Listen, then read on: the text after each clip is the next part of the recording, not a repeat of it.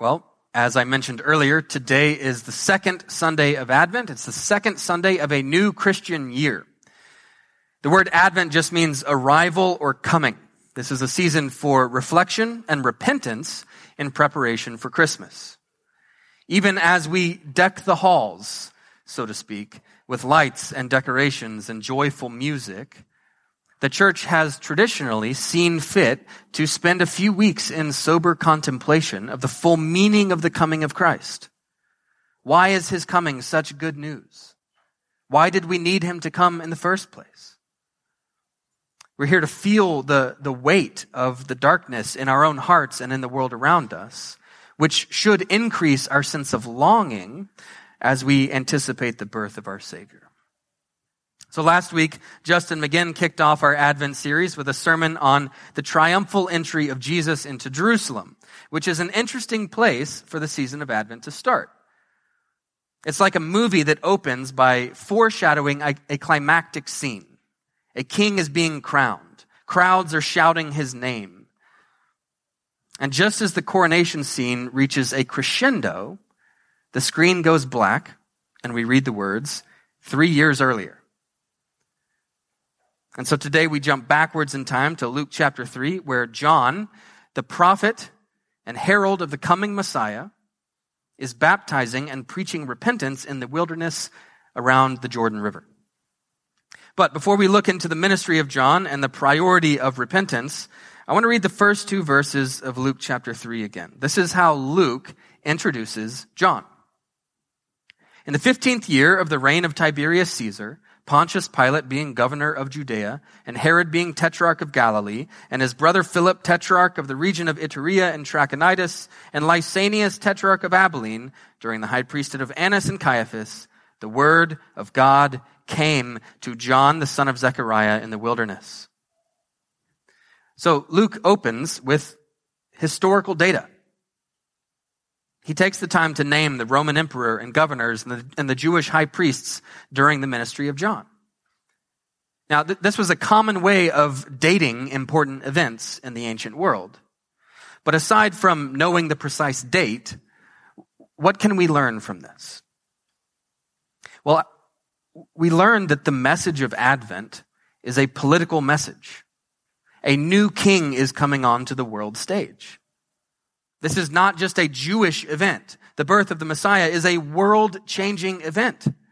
The kingdom of God will affect everyone and everything. We sing during the season, let, let every heart prepare him room. Let every heart prepare him room. It's more than hearts. It's more than just hearts. The rulers of the world are going to have to make room for the advent of this king. But, but more fundamentally, at a foundational level, this list of rulers indicates that the Gospel of Luke is recording very real historical events. The story of the Bible is the story of real human history.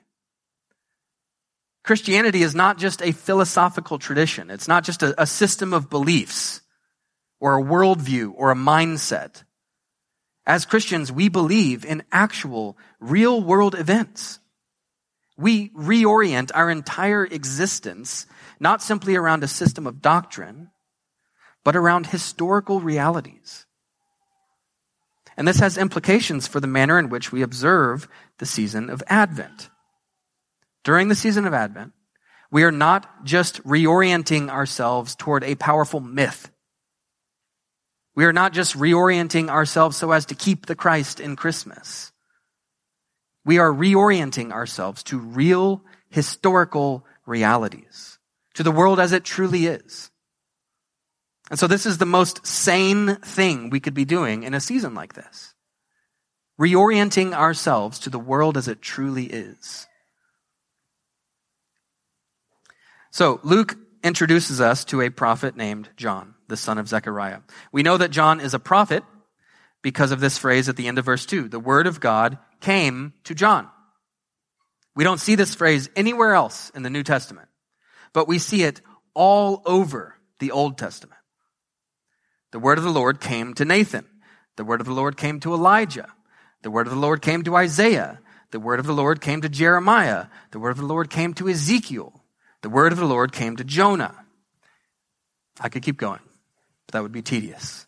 You get the idea. John, the son of Zechariah, is a prophet. The word of God has come to him. In fact, in, in Luke chapter 7, Jesus says that John is much more than a prophet. I tell you, among those born of women, none is greater.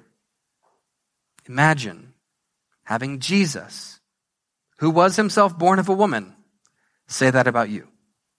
It's pretty astonishing. Not Elijah, not David, not Moses, not Abraham, certainly not Caesar or Pilate or the high priest. None is greater than John. None is greater than this obscure, seemingly socially awkward, bearded bug eater. He lives in the wilderness and he pours water on people for a living. How could, how could this guy be the goat? Obviously, John is not great in ways that we usually associate with greatness. He was the son of a priest, but it doesn't seem like he had any real structural authority. His power was derived entirely from his message and his manner of living. He had no money, he had no militia, he wrote no books. So again, what, what made John so great? Let's keep reading for an answer. We've seen that John is a prophet, but now we also see that John is a prophet who himself fulfills prophecy. Luke quotes from the opening verses of Isaiah chapter 40. The voice of one crying in the wilderness. John is that one crying in the wilderness. Prepare the way of the Lord. Make his paths straight. Every valley shall be filled, and every mountain and hill shall be made low, and the crooked shall become straight, and the rough places shall become level ways, and all flesh shall see the salvation of God. Again, these verses come from Isaiah chapter 40. For 39 chapters, the book of Isaiah talks about Israel's manifold failures and blood guilt. For 39 chapters, the book of Isaiah promises forgiveness. Promises forgiveness. That's as far as it gets. The promise of forgiveness. But Isaiah chapter 40 brings that promise to bear. Comfort, comfort my people, says your God. Speak tenderly to Jerusalem and cry to her that her warfare is ended, that her iniquity is pardoned, that she has received from the Lord's hand double for all her sins. The promise of chapters 1 through 39 is beginning to find fulfillment in chapter 40. God is coming to offer forgiveness to his people. Forgiveness to his people. And John, the son of Zechariah, is living in the wilderness, offering a baptism of repentance and preparing the way for the advent of Christ. He's preparing the way for the advent of forgiveness. So why repentance? Why was John offering a baptism of repentance? Because forgiveness was coming. The advent of Christ was the advent of forgiveness, but the condition was and is repentance. To receive the forgiveness of God, we have to repent before God. And so what made John so great? What made John so great? That is what made John so great. He led the way on a path of repentance. He was quick to humble himself. Out of everyone, he was the first to make himself low, the first to confess his unworthiness, the first to repent of his sin. That's what made him great. You see, John is very assertive in this passage. Uh, but he's assertive precisely because forgiveness is coming. His words sound harsh, but they are the words of a man whose vocation and entire purpose in life was to prepare the people to receive the forgiveness that was coming to them in the person of Christ. You brood of vipers, he says. Who warned you to flee from the wrath to come? Bear fruits in keeping with repentance. And do not begin to say to yourselves, We have Abraham as our father. For I tell you, God is able from these stones to raise up children for Abraham. Even now the axe is laid to the root of the trees. Every tree, therefore, that does not bear good fruit is cut down and thrown into the fire. Again, this, this sounds harsh. It sounds judgmental. But it's actually merciful. John's job was to, was to foster a spirit of national repentance. John's job was to prepare the nation of Israel to receive her Messiah to break the hardened hearts of the people so that those hearts could be healed and restored and forgiven. John calls the crowd a brood of vipers. The word brood just means offspring. John is telling the crowd that they are sons and daughters of the serpent. They're sons and daughters of Satan. That's why he goes on to talk about raising up who? Children for Abraham, the sons and daughters of Abraham. The sons and daughters of the serpent are living under the curse of God. But the sons and daughters of Abraham are living in accordance with the promise of God. And so John says, repent. Stop listening to the serpent. If you fancy yourself a child of Abraham, perhaps you should try living like your father, Abraham. The true children of Abraham live by faith. They trust the promise of God. God said to Abraham, I'm going to bless the nations through you. I will make you the father of a multitude of nations, and kings will come from you. Abraham couldn't see how that was possible. He wasn't yet a father to anyone, much less a multitude, but he trusted the promise of God. And not only that, he lived accordingly. He wasn't perfect. He had moments of weakness. He doubted the promise. He failed to trust the promise at times. But the arc of his life bent toward the promise that had been spoken over him by God. And that is what it means to be a child of Abraham. The arc of your life bends toward the promise of God. The arc of your life is lived under the banner of the gospel. The children of the serpent cannot claim that. So, according to John, the son of Zechariah, how are we to prepare the way of the Lord? How are we to make his paths straight? Or, in other words, how are we to observe this season of Advent? He says, bear fruits in keeping with repentance. Bear fruits in keeping with repentance. Repent of your sins and see to it that the arc of your life bends toward the promise of God. Live in accordance with the gospel. Live as if the gospel is true. Take all of the gospel's implications and put them into practice with your manner of living. Lift up the valleys, meaning lift up the poor and broken. Make low the mountains, meaning humble the proud. Bring down the oppressor. Make crooked places straight and rough places level, meaning pursue peace and justice for everybody. In short, usher in the kingdom by living like kingdom citizens. Forgiveness is coming in the person of Jesus Christ, and we prepare for his coming by waging war against the sin and darkness and injustice.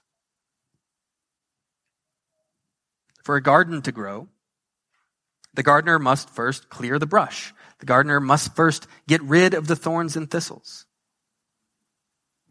Likewise, before the kingdom can come, we have to clear the brush. We have to repent of our sins. We have to forsake our sins. Because sin is what divides us, and sin is what chokes out the kingdom.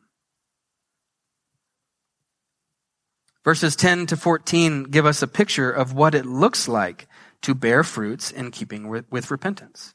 For John's audience, it meant that those with more than enough clothing were to clothe others. Those with more than enough food were to feed others. It meant that tax collectors were called to be honest in all of their dealings. It meant that soldiers were prohibited from taking advantage of the less powerful. It meant that all workers should be content with their wages. For modern Christians, it probably looks a bit different.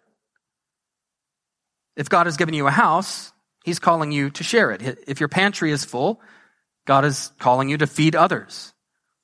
But if you're a school teacher, God is calling you to shepherd the minds and hearts and souls of children toward all that is true and good and beautiful. The world is God's. It's God's good world, and you are teaching them to know it and to love it.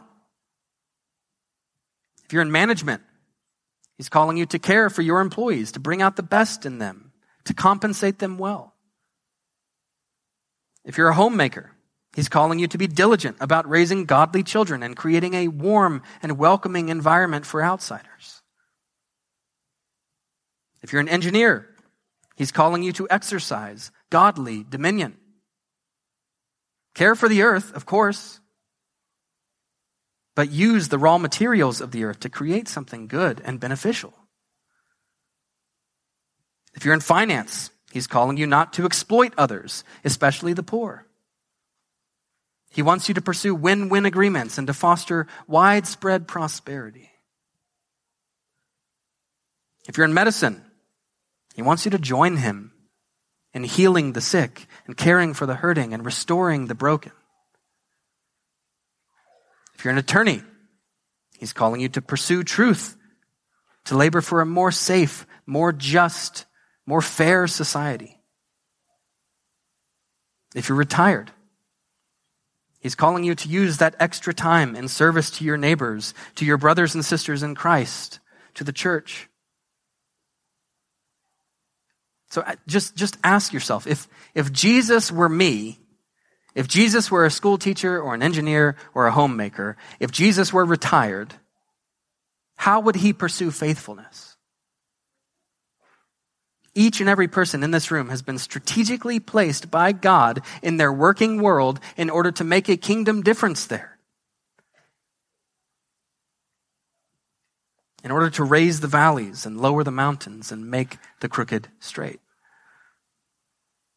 To quote one theologian, if now we have, if, if now we could have faith enough to believe that all human life can be lived with divine purpose, that God saves not only the soul, but the whole of human life, that anything which serves to make mankind healthy, intelligent, happy, and good is a service to the Father of mankind that the kingdom of God is not bounded by the church, but includes all human relations, then all professions would be hallowed and receive religious dignity. A man making a shoe or arguing a law case or planting potatoes or teaching school could feel that this was itself a contribution to the welfare of mankind and indeed his main contribution to it. So today, and this week, I would encourage you to give some thought to your life and vocation. Spend some time in prayer about your working world, what you do on a daily basis. Are you ready there for the advent of the Lord? Are you prepared for his coming? Are you bearing fruits in keeping with repentance? Examine your life and work. Examine your household. Examine the world around you. Is the path clear? Is the way straight? Is the ground level? Or do we have opportunities for repentance? Christmas Day is coming and it's going to be great and joyful, but for now we have some soul searching to do. The proper way to prepare the way is to repent. And more than that, to, to bear fruits in keeping with repentance. So take your sin seriously. Commit to living righteously. Care for the poor and the downtrodden. Work and pray for peace and justice. Make his path straight. Let's pray. Heavenly Father, we come to you humbly in a spirit of repentance. And we thank you for your words of comfort the words of comfort that you have spoken over us out of Isaiah chapter 40. Jesus, we long for your coming. Come into our hearts. Come into our lives. Be present within our church. May your kingdom come in Oak Forest. And ultimately, we long for your final coming, your second coming to consummate your new creation. Holy Spirit, work in us to bear these fruits of repentance. Lift up the valleys, lower the mountains, make the crooked straight and the rough level. In the name of the Father, the Son, and the Holy Spirit. Amen.